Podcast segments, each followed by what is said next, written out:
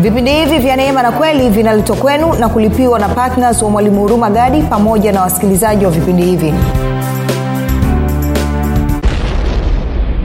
Kwa bwana yesu anasema hakuna mtu aliyeacha. Kwa maneno mengine kama ulitoa umeacha mashamba ama umetoa shamba kwa ajili ya yesu na injili ama umetoa fedha kwa ajili ya yesu na injili ama umetoa gari ama umetoa nyumba kwa ajili ya yesu na injili ndicho anachokizungumza hapa. Ama uhusiano wako na yesu na kazi ya injili imeleta itilafu katika familia yako. Kwa hiyo ndugu zako hawakupendi sasa hivi hawazungumzi na wewe wamekuchukia kwa sababu tu umeokoka na kwa sababu umeamua kuhubiri injili na kwa sababu umeamua kumfuata yesu. Hicho ndicho anachokizungumza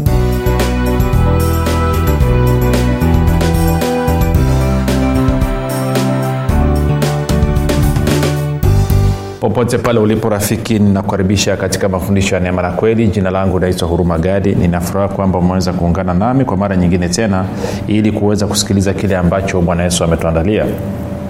Kumbuka tu mafundisho ya neema na kweli yanakuja kwako kila siku muda na wakati kama huu yakiwa na lengo la kujenga imani yako wewe unayenisikiliza ili uweze kukua na kufika katika cheo cha kimo cha utimilifu wa kristo zingatia kwamba pasipo imani haiwezekani kumpendeza mungu. Hivyo basi mafundisho ya neema na kweli yamelenga kujenga na kuimarisha imani yako. Wewe unanisikiliza ili uweze kukua na kufika katika cheo cha kimo cha utimilifu wa kristo.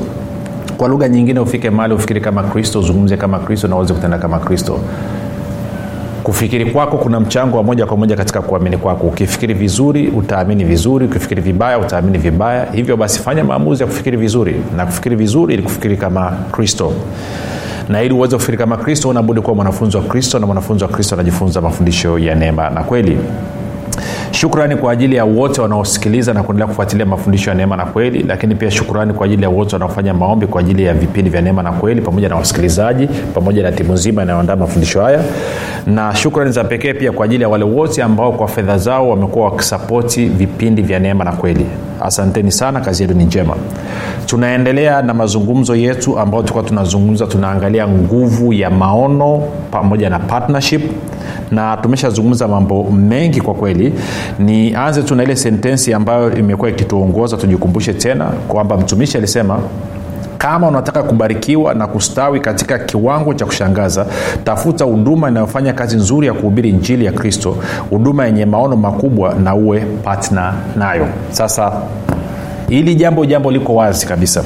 Labda leo nipite engo kidogo tofauti katika kuelekea kwenye hili. Alafu twende tukaangalia stori moja kwenye kitabu cha marko. Marko mlango wa kumi. Marko mlango wa kumi. Eh, marko mlango wa kumi. Tunafahamu kuna stori hapa uh, utakuwa unaijua ya, ya kijana mmoja kijana ambaye ni, ni, ni tajiri eh, eh, marko mlango wa kumi tuanze mstari wa 17 marko 117 anasema hata alipokuwa akitoka kwenda njiani mtu mmoja akaja mbio akampigia magoti akamuuliza mwalimu mwema nifanye nini nipate kuurithi uzima wa milele yesu akamwambia kwa nini kuniita mwema? Hakuna aliye mwema ila mmoja ndiye mungu wazijua amri usiue usizini usiibe usishuhudie uongo usidanganye. Waheshimu baba yako na mama yako. Akamwambia mwalimu haya yote nimeyashika tangu utoto wangu. 21 yesu akamkazia macho akampenda akamwambia umepungukiwa na neno moja.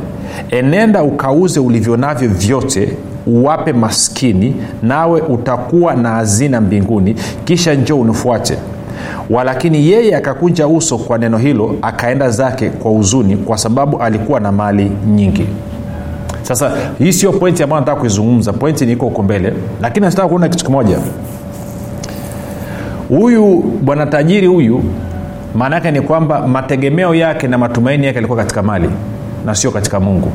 Kwa hiyo anaambiwa kauze gawia maskini huja unifuate. Utakuwa na hazina mbinguni. Akasema na nani satende mstari wa 23 yesu akatazama kote kote akawaambia wanafunzi wake jinsi itakavyokuwa shida wenye mali kuingia katika ufalme wa mungu.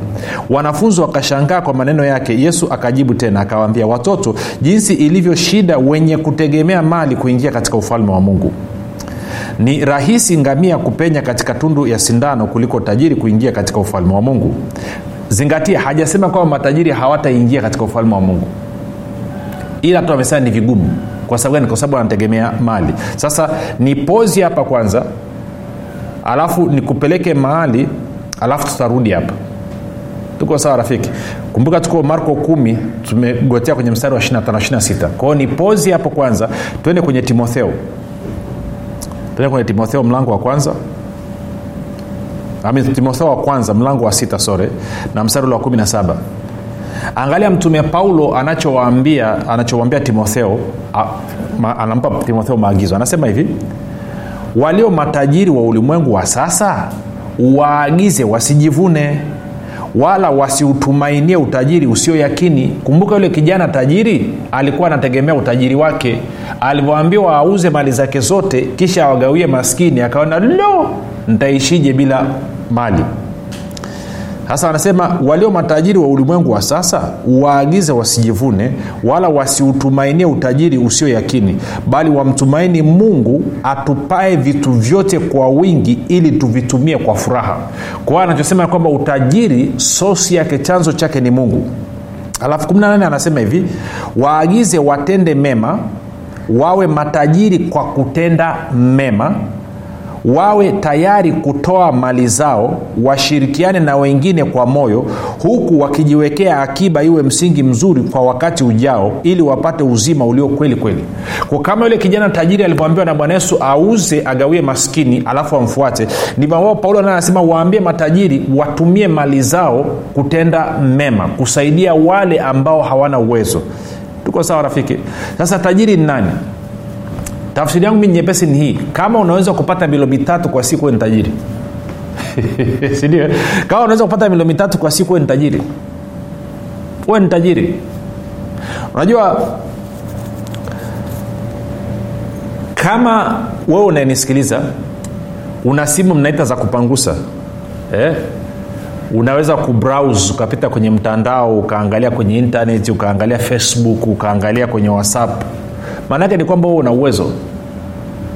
Na kwa maana hiyo ulitakiwa uanze kutumia uwezo wako kuhakikisha wengine wanafikiwa na injili ya kristo. Kuhakikisha wengine wanafikiwa na maneno ya uzima. Ni wajibu wako wewe wajibu wangu mimi. Sijui kawa nanyelewa rafiki. Si wengine mmekaa mnanisikiliza na mnanifahamu muda mrefu. Kila siku tunafundishana. Kila siku unasikia vitu vipya. Kitu ambacho hujui labda rafiki ni kwamba ilibidi nikae chini nijifunze. Na katika kujifunza huku kuna gharama ambazo niliingia kwa ajili ya kujifunza. Sasa imeji ningeogopa kuingia hizo gharama. Maanaake ni kwamba leo hii nisingekuwa na chochote cha kukuambia ambacho kina maana ambacho kinaweza kusaidia na kubadilisha maisha yako lakini sikuangalia gharama niliangalia faida ambayo naipata ambayo ni uzima na kutii kile ambacho bwana yesu amesema. Kwa hiyo paulo hapa anamwambia timotheo waambie matajiri waambie wenye uwezo watumie mali zao. Moja nikupe ni, ni kuna kitu kinaitwa philanthropist. Kwa wale wanajua lugha ya kiingereza philanthropist ni mtu ambaye ni ana uwezo ambaye ni tajiri alafu anatumia utajiri wake kwa ajili ya kusaidia wengine kwa mfano tajiri siku nambari moja tena lakini zamani uh, bill gates ndo alikuwa tajiri nambari moja akifuatiwa na warren buffett hao wote walikuwa ni matajiri mabilionea. Na hawa ndugu hawa hiyo klabu ya, ya matajiri na siku hizi of kuna wakina jack na wakina whatever. George nani jeff bezo atoi chochote. Ilio amazon atoi ni mbaili kuliko jiwe yani atoi lakini walau matajiri wengi sasa hivi duniani kila wanapofika mwisho wa mwaka nusu ya faida ambao wameipata kwenye biashara zao wanatoa kusaidia jamii. Kwa mfano bill gates amefungua foundation yake inaitwa nini gates and melinda foundation foundation wanafadhili matibabu na utafiti kuhusiana na malaria. Kwa hiyo wanatumia sehemu ya utajiri ambao mungu amewabariki kurudisha katika jamii. Na kwa sababu hiyo hawa jamaa wanazidi kustawi. Sasa shida inakuja ni kwamba unasema ah, lakini mimi mwalimu siwezi. Unajua mimi sijaa utajiri kiasi hicho. Utaanza nini bwana yesu anasema katika luka 16 mstari wa kumi aliye mwaminifu katika lililo dogo huwa mwaminifu katika lililo kubwa. Kama huwezi kutoa kwenye mshahara wako sasa hivi ukatenda wema kwa ajili ya wengine kama huwezi kutoa kwenye sehemu ya faida yako sasa hivi unaipata kwenye biashara yako ya kusaidia wengine usijidanganye ti kwamba siku ukiwa milionea ama bilionea utatoa. No tena utakuwa baili wa kutupwa. Forget it. Sasa tukiwa na hilo kichwani turudi kule tujimuvuzishe kwa bwana yesu kule alipokuwa akizungumza. Sawa? Tuko kwenye marko kumi. Tulikuambia msarulo wa 25 kuna mali naelekea rafiki. Relax tabasamu. Marko kumi msarulo wa 25 anasema hivi ni rahisi huyu ni bwana yesu anaongea. Ni rahisi ngamia kupenya katika tundu ya sindano kuliko tajiri kuingia katika ufalme wa mungu. Nao wakashangaa mno wakimwambia ni nani basi awezaye kuokoka? Make hawa mitumwa walikuwa matajiri. Kwao wanamshangaa sema kama tajiri hawezi kuingia basi ni nani anaweza katikati yetu? 27 yesu akawakazia macho akasema kwa wanadamu haiwezekani bali kwa mungu sivyo maana yote yawezekana kwa mungu. Sasa sikia 28 petro akaanza kumwambia tazama sisi tumeacha vyote tukakufuata wewe. Yesu akasema amin nawaambieni hakuna mtu aliyeacha nyumba au ndugu waume au ndugu wake au mama au baba au watoto au mashamba kwa ajili yangu na kwa ajili ya injili. Ndo hicho nichokuwa nataka ukione.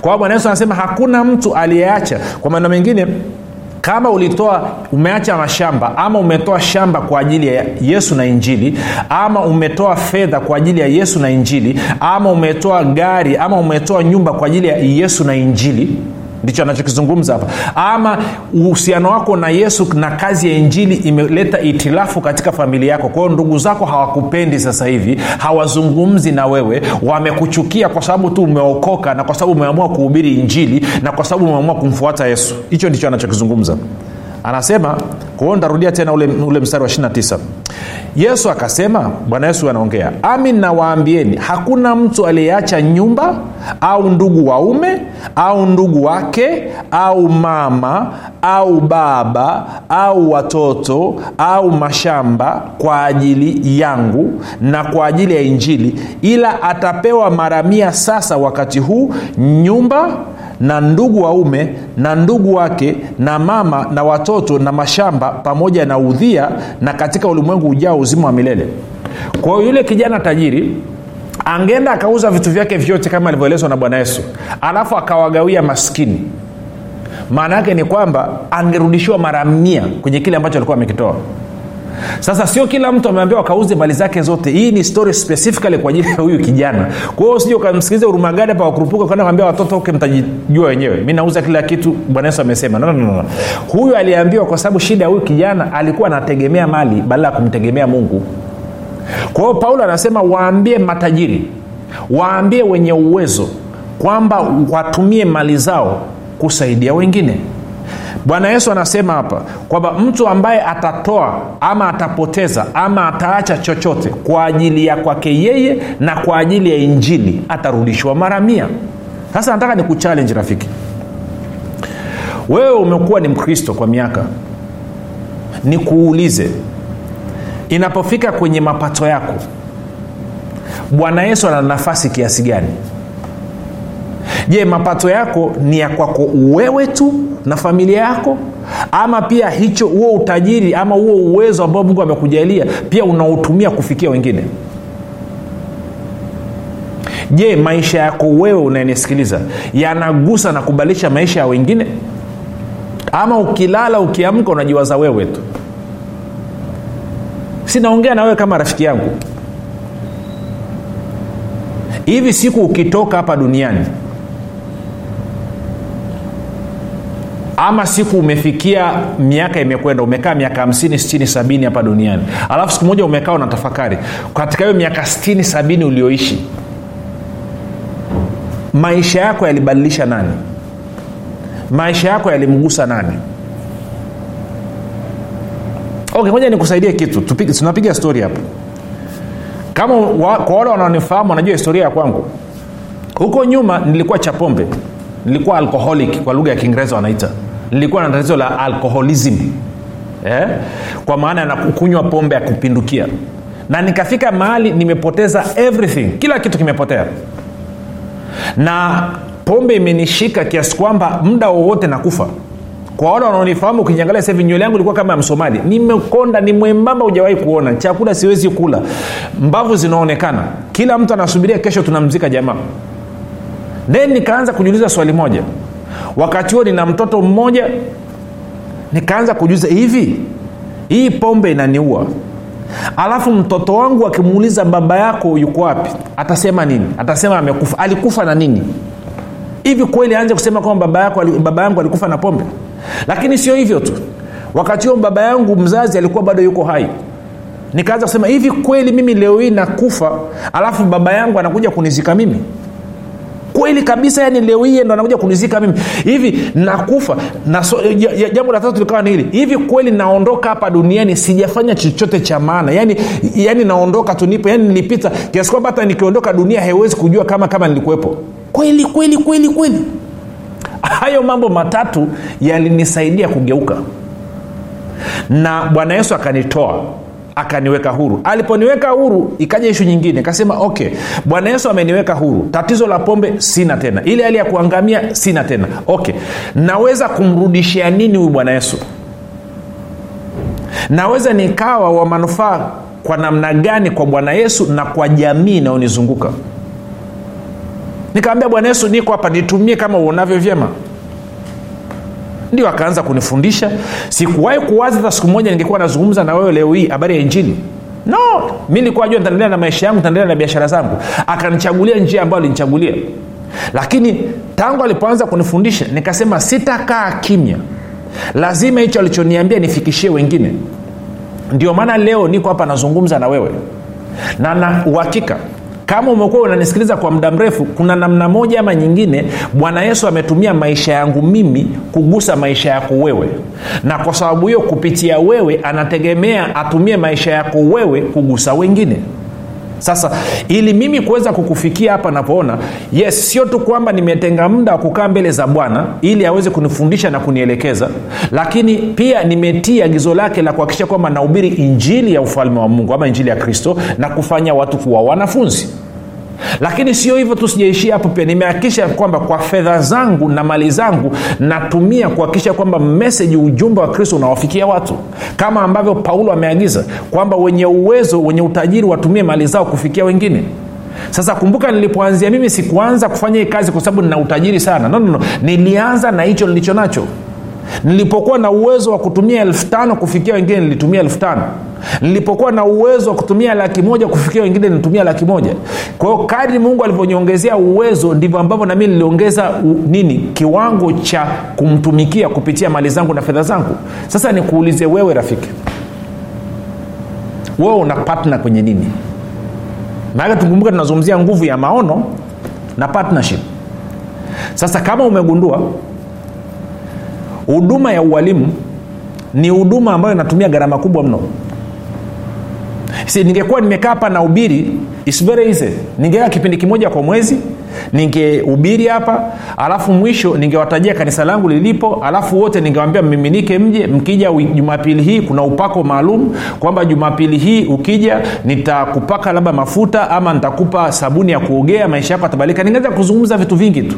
Lakini kazi tuliopewa ya kufundisha ni kujenga ufahamu wa watu na uwezi ukafanya kipindi cha nusu saa jumaatatu alafu uambie watu wanane jumatatu ijayo.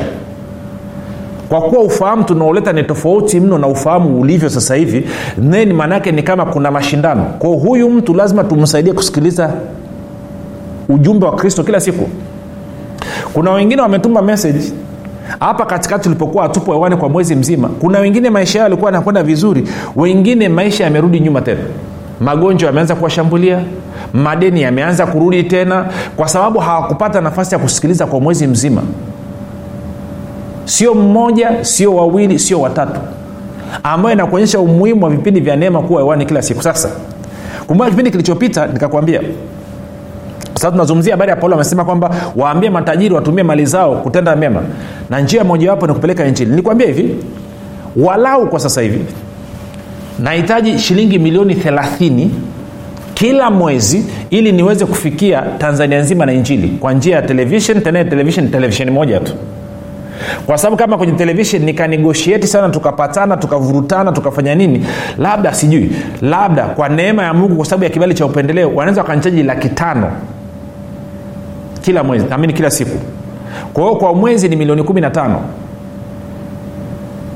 Hapo hatujazungumzia redio kwa nikupe tu hayo ni mahesabu ya chini. Lakini sio wote wanaoangalia kwa mfano star tv wala sio wote wanaoangalia channel 10 na wala sio wote wanaoangalia itv na wala sio wote wanaoangalia klaus si kwa hiyo ama kuzungumza. Kwa hiyo inamaana kama wanataka kuwa serious na hii kazi lazima uende kwenye television zaidi ya moja. Na kama wanataka kuwa serious kwenye hii kazi lazima uende kwenye redio zaidi ya moja. Hasa zote hizo ni gharama. Kukaa tunazungumzia walau milioni 30 kila mwezi. Ina maana rafiki kwa mwaka inahitajika shilingi milioni 360 milioni 360 na kwa maana hiyo tukizungumza tukaenda hivyo kwamba gharama zisiongezeke zisipande wala zisishuke kwa katika kipindi cha miaka kumi inahitajika bilioni tatu nukta sita ambao tayari unaona ni bajeti ya wizara. Sijui kawa nanyelewa rafiki. Kwao hii kazi ina gharama lakini wewe utakapotoa hapo na mimi nikatoa hapo na yule akatoa hapo na yule akatoa hapo tuna uwezo wa kuraise kukupata hicho kiasi tukafikia watu na injili. So, mwaliko wangu ni huu. Will you consider? Je hebu fanya maombi. Muulize bwana mwambie haya maono ambayo unayatekeleza kupitia urumagadi ya kuhakikisha watu wanaingia katika ufalme wa mungu na wanafundishwa na kumfanania kristo. Ni yaunge mkono kwa maana ya muda wangu na fedha zangu kwa maana ya kwamba nishiriki katika maombi nishiriki kuhamasisha wengine wasikilize lakini zaidi ya yote nitoe fedha. Alafu ya kujibu ndio amua kuwa serious. Amua kuwa serious. Inawezekana si profesa wangu chuo kikuu akanifundisha.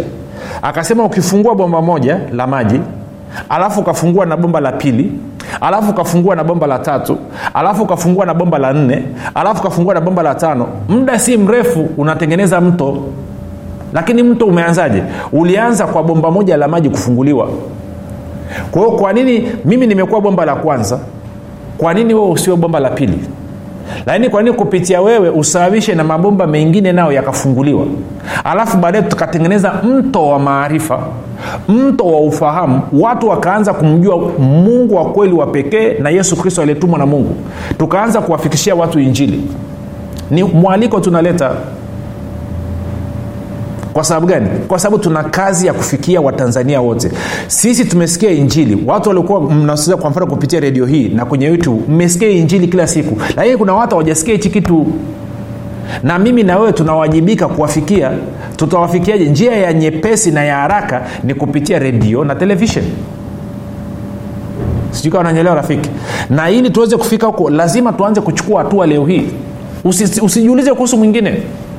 Hmm? Wanasema ah, wako watu wengi sana wame, wame, wame, no. Mungu anazungumza na wewe. Nakumbuka wakati ananyiita mimi nianze kufundisha neno kuhubiri njili nakumbuka mwaka 29 ndo alianza kuzungumza na mimi. Nikaambia mungu sasa mimi nimetoka baa juzi. Kuna watu wamekuwa wakikusikiliza wanaangalia televishen wanasoma vitabu. Mimi nitaleta kitu gani kipya? Kwa nikakataga. Baadaye akanibana akasema hakuna hiyo. Ukianza kuangalia kwamba wako wengine wanafanya kazi yangu haitafanyika ona kwamba hakuna mtu mwingine yeyote ambaye anafanya hiyo kazi. Ni wewe peke yako unafanya hiyo kazi. Kazi yangu itakwenda. Kwao na mimi nazungumza na wewe unanisikiliza rafiki. Usiseme kwamba kuna watu wengine wanatoa. Nani? Kama wewe hujatoa maanake na wengine nao hawajatoa. Wewe ukitoa maanake ni kwamba watatoa. Kama wewe hujashiriki kwenye maombi maanake na wengine hawatashiriki kwenye maombi. Wewe ukishiriki na wao watashiriki kama wewe ujaenda kuhamasisha wengine wasikilize na kujifunza maanake ni kwamba hakuna mwingine atakayefanya. Wewe ukifanya na wengine watafanya. Si siku zote ona kwamba ni wewe hakuna mtu mwingine wa kufanya. Hakuna mtu mwingine wa kuomba hakuna mtu mwingine wa kuhamasisha hakuna mtu mwingine wa kuchangia gharama. Ona kwamba ni wewe na uone kwamba inakutegemea wewe. Alafu neema ya yesu kristo itaanza kutenda kazi juu yako huu utajiri uliopewa mungu ataanza kuongeza kwa sababu gani? Anajua ana mtu ambaye akipitisha fedha zitafanya kazi yake. Kwa nini usikubali wewe kuwa huo mkondo? Kwa nini usikubali kuwa huyo partner ambapo wafilipi 419 anasema na mungu wangu atawajaza kila kitu mnachokihitaji sasawa na wingi wa utajiri wa utukufu wake katika kristo yesu. Si kuna upako maalum kuna special anointing supernatural increase ambayo inaachiliwa kwa watu ambao wana patna kutekeleza maono ya yesu kristo ndani ya mtumishi fulani. Si kuna upako maalum nikufundisha neema inazidi sana. Uwezo wa kristo unaweza kutenda kazi katika uchumi wako katika afya yako katika maisha yako. Try it. Mi nakuchallenge leo. Hebu fanya hayo maamuzi uone.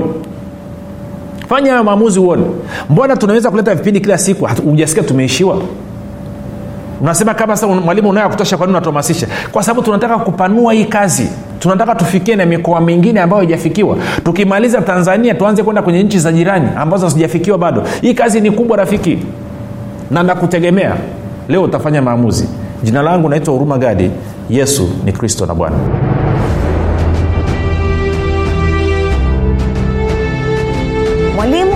hurumagadi anapenda kuwashukuru wanafunzi wote wa kristo waliotii sauti ya mungu na kufanya maamuzi ya kuwa patna wa vipindi vya neema na kweli kwa njia ya redio. Kama hujafanya maamuzi ya kuwa patna wa vipindi vya neema na kweli haujachelewa bado. Kwani mungu amefungua mlango mwingine kwa mwalimu huruma gadi. Ewe mwanafunzi wa kristo amua leo kumuunga mkono mwalimu huruma gadi katika kuhakikisha vipindi vya neema na kweli vinawafikia watu wengi zaidi kwa kutuma sadaka yako ya upendo ya kiasi chochote kupitia namba mpesa 764 5242 ama airtelmane 7895242 ama tigo pesa 6735242 nitarudia.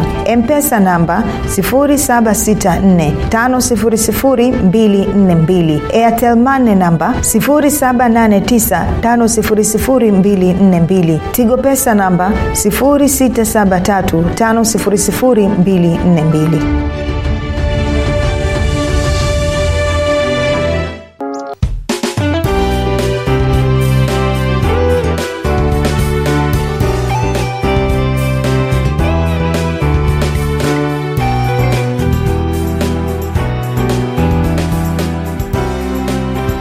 ukisikiliza kipindi cha neema na kweli kutoka kwa mwalimu huruma gadi. Usiache kumfolo katika facebook instagram na twitter kwa jina la mwalimu huruma gadi. Pamoja na kusubscribe katika youtube channel ya mwalimu huruma gadi kwa mafundisho zaidi. Kwa maswali ama maombezi tupigie simu namba 7645242 au 6735242